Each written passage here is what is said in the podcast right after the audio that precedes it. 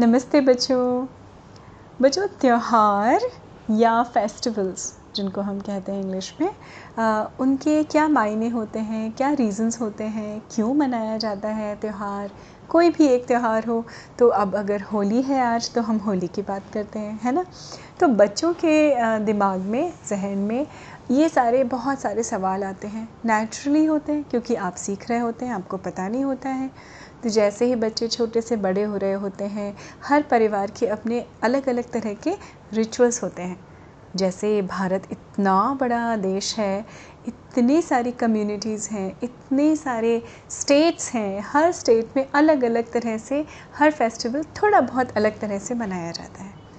तो वैसे जब हम होली की बात करें तो होली का त्यौहार भी आम तौर पे रंगों से मना, से जाना जाता है। तरह तरह के रंग बिरंगे रंग से रंगा जाता है लोगों को और बहुत सारे पकवान बनते हैं, बहुत सारी चीज़ें होती हैं और उन सारे चीज़ों के बीच में हमारी जो छोटी सी प्यारी सी परी थी, कुछ ऐसी थी आठ नौ साल की। अब परी हमारी जो थी फुदक फुदक के घर में, जब उनकी दादी, उसकी मम्मी गुजिया बना रही थी और शक्कर पारे बना रही थी, नमक पारे बना रही थी और वो उछल उछल के बीच में कभी बेचारी हेल्प करने की कोशिश करती थी तो कभी चीज़ें बिगड़ जाती थी। पर क्या होता है, बच्चों को बड़ा मज़ा आता है। जब ये फेस्टिविटी हो रही होती है घर में तो इस त्यौहार पे जब सब मिल बैठ के खाने बनाते हैं अलग अलग तरह के, बहुत सारे रिचुअल्स करते हैं तो बच्चों को मज़ा भी बड़ा आता है। पर, परी के भी बहुत सारे सवाल थे। वो फुदक फुदक के कभी दादी से, कभी मम्मी से, ये क्यों करते हैं? ये क्या होता है? ऐसा हम क्यों करते हैं? ये किस लिए हुआ होगा? अच्छा पहली होली का त्यौहार कब मना होगा? और किसने बनाया होगा? अब ये सारी बातें जो हैं, उसकी मम्मी और उसकी दादी सुन रही थी। परी की ये सारी बातें और सारे बच्चों को अपने सवालों के जवाब भी चाहिए होते हैं। आई एम श्योर आप सब रिलेट करेंगे इस चीज़ से। है ना बच्चों? तो परी जो थी वो अपने सवालों की पोटली दबाए अपने मुँह में और वो लटक गई मम्मी के कंधे पे कि, मम्मा, मुझे बताओ, होली किसने मनाई थी? सबसे पहले किसने मनाई थी? तो उसकी मम्मा ने बताना शुरू किया कि, देखो परी, मैं तुम्हें बताती ऐसा था कि बहुत सारी पौराणिक कथाएँ मतलब पुरानी कहानियाँ जो हमारे कल्चर में, इंडियन कल्चर में हैं, जिनके द्वारा हमको ये पता चलता है कि होली कैसे मनाई जाती है, क्यों मनाई जाती है और उसका क्या महत्व है हमारे जीवन में। तो आज मैं तुम्हें दो छोटी छोटी सी चीज़ें बताती हूँ जिससे तुम्हें ये पता चलेगा कि होली का क्या महत्व है।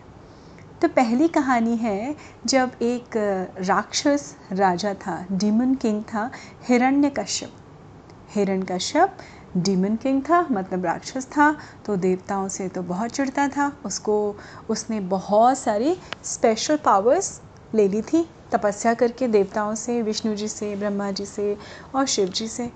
और उसने वो सारी पावर्स उसको उसको मिल गई थी स्पेशल पावर्स तो उसने सोचा था कि अब तो मुझे कोई मार ही नहीं सकता। हिरण्य कश्यप ने विष्णु जी से जप करके ये वरदान हासिल किया था कि ना उसको घर के अंदर, ना बाहर न दिन में, न रात में, ना शस्त्र से, न अस्त्र से, ना इंसान से, ना जानवर से, ना देवता से। मैं किसी से ना मर सकूँ। और ये वरदान मिलते ही वो अपने आप को अमर और भगवान समझने लगा था। और उसने क्या किया था? लोगों पे अत्याचार करना शुरू कर दिया। सबको बहुत परेशान करता था। तो जितने भी डीमंस थे, उन सब का बिल्कुल एक छत्र राज्य हो गया था इंसानों के ऊपर। जो भी पूजा पाठ करते थे, उनको वो मारते थे। सारे मंदिरों में उसने अपनी स्टैचूज़ लगवा दी थी, कि प्रतिमा लगवा दी, कि मैं भगवान हूँ, मेरी पूजा करो। तो सारे लोग बड़े परेशान थे। लेकिन क्या करते हैं राजा था, राक्षस था और बहुत शक्तिशाली था। तो लोग बेचारे उसका आदेश के, उसके आदेश का पालन किया करते थे राजा के। उसको पता ही नहीं था कि उसी के घर में उसका बेटा था प्रहलाद। जब प्रहलाद पैदा हुआ, वो बचपन से ही जैसे जैसे उसने थोड़ा थोड़ा बोलना शुरू किया तो वह एक ही मंत्र का जाप करता था। ओम नमो भगवते वासुदेवाय नमः। ओम नमो भगवते वासुदेवाय नमः। अभी तो विष्णु जी की पूजा हुई और ये सुनते ही हिरण हिरण कश्यप को तो बड़ा गुस्सा आ गया। उसने कहा हूँ मैं पूरी दुनिया को बता रहा हूँ, पूजा करने से मना कर रहा हूँ विष्णु की, क्योंकि मैं ही भगवान हूँ। और ये छोटा सा मेरा ही बेटा भगवान विष्णु की विष्णु की पूजा कर रहा है। नहीं करेगा ये। अब धीमे धीमे समय बदलता रहा और थोड़ा थोड़ा बड़ा होता गया प्रहलाद। लेकिन उसकी ये पूजा और उसका जो विष्णु जी के प्रति भक्ति थी उसके मन में, वो ख़त्म नहीं हो रही थी। अब इसको बड़ा गुस्सा आ रहा था। उसने कहा, अगर मेरी संतान ही है क्यों ना मेरी वो संतान ही हो, उसको भी मैं ख़त्म करवा दूँगा। तो उसने क्या किया? सबसे पहले पर्वत से बोला ले जाके कि चलो पर्वत से इसको नीचे फेंक दो। तो सिपाहियों ने उसको पर्वत से नीचे फेंक दिया। वो विष्णु जी का जप करता रहा, वो वहाँ से भी बच के आ गया। एक बार हाथी, उन्होंने अपने, उनके घर में राज दरबार में बहुत बड़ा सा पागल हाथी था। तो उन्होंने बोला, बिठा दो प्रहलाद को और भेजो यहाँ से हाथी को। मैं खुद देखता हूँ ये कैसे जब हाथी इसको अपने पैरों के नीचे कुचल देगा, तब ये विष्णु जी की पूजा करना बंद करेगा विष्णु की। और आपको बच्चों, आश्चर्य होगा कि जैसे ही पागल हाथी को छोड़ा, सब हट गए और विष्णु जी की पूजा करने में मगन प्रहलाद आँख बंद करके सिर्फ़ क्या जाप कर रहा था? ओम नमो भगवते वासुदेवाय नमः। वो हाथी आया, दौड़ते दौड़ते दौड़ते दौड़ते दौड़ते दौड़ते, जैसे ही प्रहलाद के पास आया, उसको पता नहीं क्या हुआ। वो आराम से उसने प्रहलाद को अपनी ट्रंक से, सूंड से स्निफ किया और वहीं वो बैठ गया। अब तो हिरण्यकश्यप को और गुस्सा आ गया कि ये प्रूफ क्या करना चाहता है। उसने प्रहलाद को खाना पीना देना बंद कर दिया कि ये मर जाएगा, पर प्रहलाद को तो कोई असर ही नहीं हो रहा था। तभी जो है अपने भाई की तकलीफ़ देखते हुए हिरण्यकश्यप की बहन होलिका, वो आई। उसने कहा, अरे भैया, क्यों परेशान होते हो? तुम्हें तुम्हारी समस्या का इलाज मेरे पास है। मैं तुम, मेरे पास तुम्हारी प्रॉब्लम का सलूशन है। तो उसने कहा, क्या सोल्यूशन है? बताओ, मैं तो परेशान हो चुका हूँ। तो उन्होंने कहा, एक काम करो पाम भैया, बहुत सारी लकड़ियाँ इकट्ठी करो और मैं उस लकड़ी के ऊपर बैठ जाऊँगी। मेरी गोदी में प्रहलाद बैठा होगा। और नीचे से तुम आग लगा देना। तो हिरण हिरण्य कश्यप ने बोला, नहीं नहीं, आग लगा दूँगा तो तुम्हारा क्या होगा? तो वो हँसी, उसने कहा, अरे नहीं भैया, तुमको पता नहीं है, मेरे पास एक ऐसी जादुई वरदान वाली चुन्नी है, दुपट्टा है।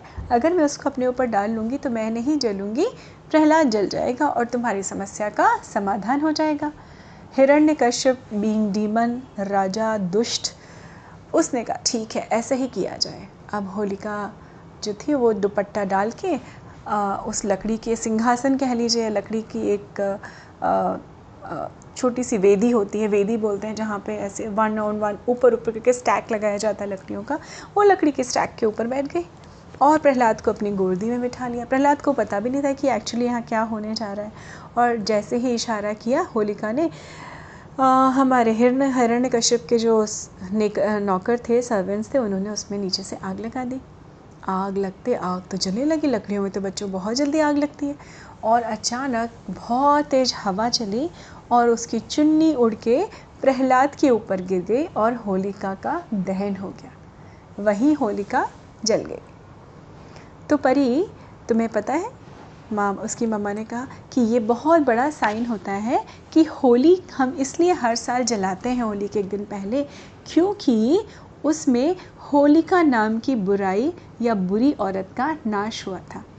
तो ये हमारा सांकेतिक त्यौहार होता है मतलब हमारा एक सिम्टम होता है या एक, आप ये कह लीजिए, लक्षण होता है कि कैसे हम होली जलाएँ तो होली में अपनी सारी बुराइयों को उसी समय जला दें। जला दें एज ए नॉट लिटरली जलाना एज एन उनको ख़त्म करें।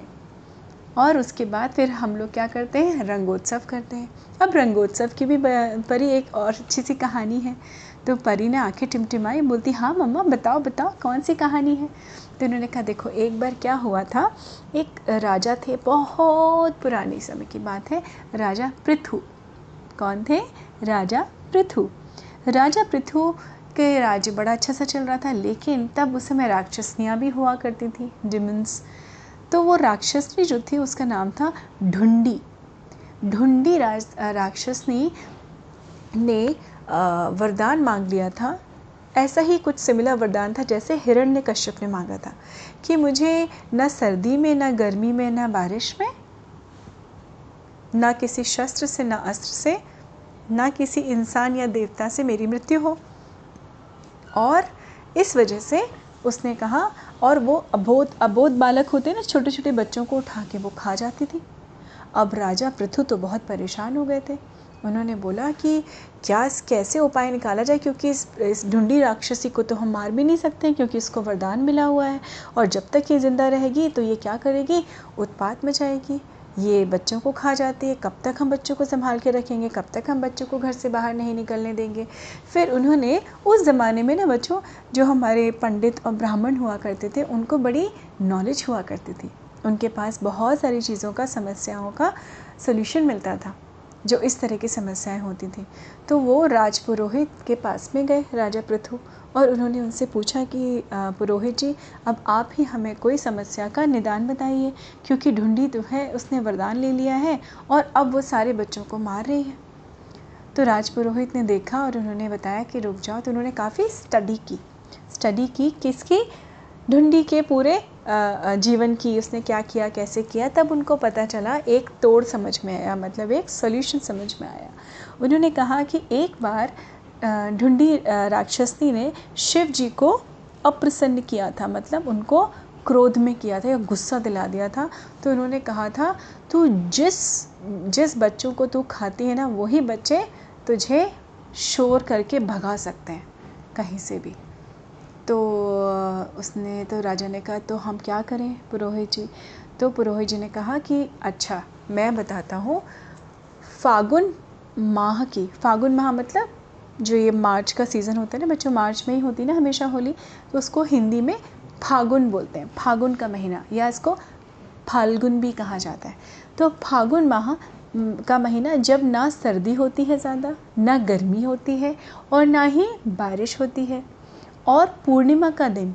पूर्णिमा का दिन जब फुल मून होता है तो पूर्णिमा की रात में अगर बच्चे एक एक लकड़ी अपने घर से लेके निकलें और वो लकड़ी एक के ऊपर एक रख के उसमें अग्नि लगा दें और सारे बच्चे, जैसे ही वो बच्चों को देख के ढूंढी राक्षसनी वहाँ आएगी और जैसे ही बच्चे उसको देखें तो वो ज़ोर ज़ोर से नगाड़े बजा के, ताली बजा के, गाने गा गा के मंत्र पढ़ने लगे।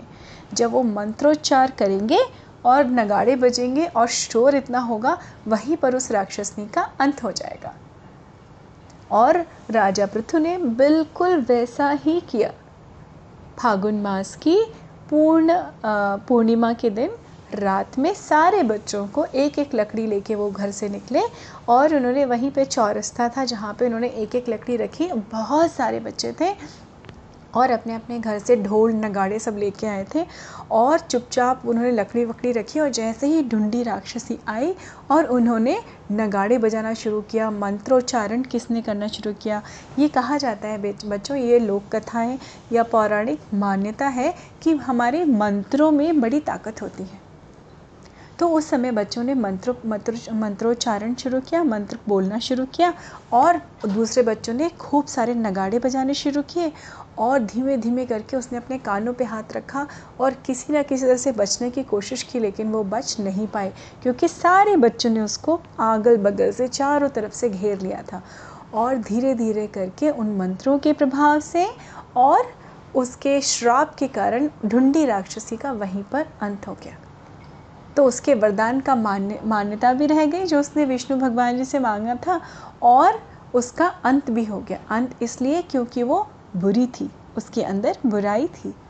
तो परी आया समझ में तुमको? उसकी मम्मा ने बोला। तो परी ने कहा हाँ मम्मा, मुझे समझ में आ गया। फिर सारे बच्चों ने क्या किया? एक दूसरे को रंग लगाया। तब से लेके आज तक ये प्रथा है कि बुराई पे अच्छाई की विजय जब होती है, जीत होती है, तब हम क्या करते हैं? उसको सेलिब्रेट करते हैं। और उस सेलिब्रेशन में हम एक पहले होलिका दहन करते हैं, क्योंकि उसमें हमारी सारी बुराइयों का नाश हो जाए। फिर हम दूसरे दिन सुबह रंग खेलते हैं और कहीं कहीं तो रात में ही रंग होने लगता है। शगुन का गुलाल लगाना शुरू करते हैं और खूब सारे पकवान बनते हैं। लोग एक दूसरे से मिलते हैं, बधाइयाँ देते हैं और बहुत अच्छा सा वातावरण होता है हमारे देश में, हमारे घरों में, किसके दौरान? होली के दौरान।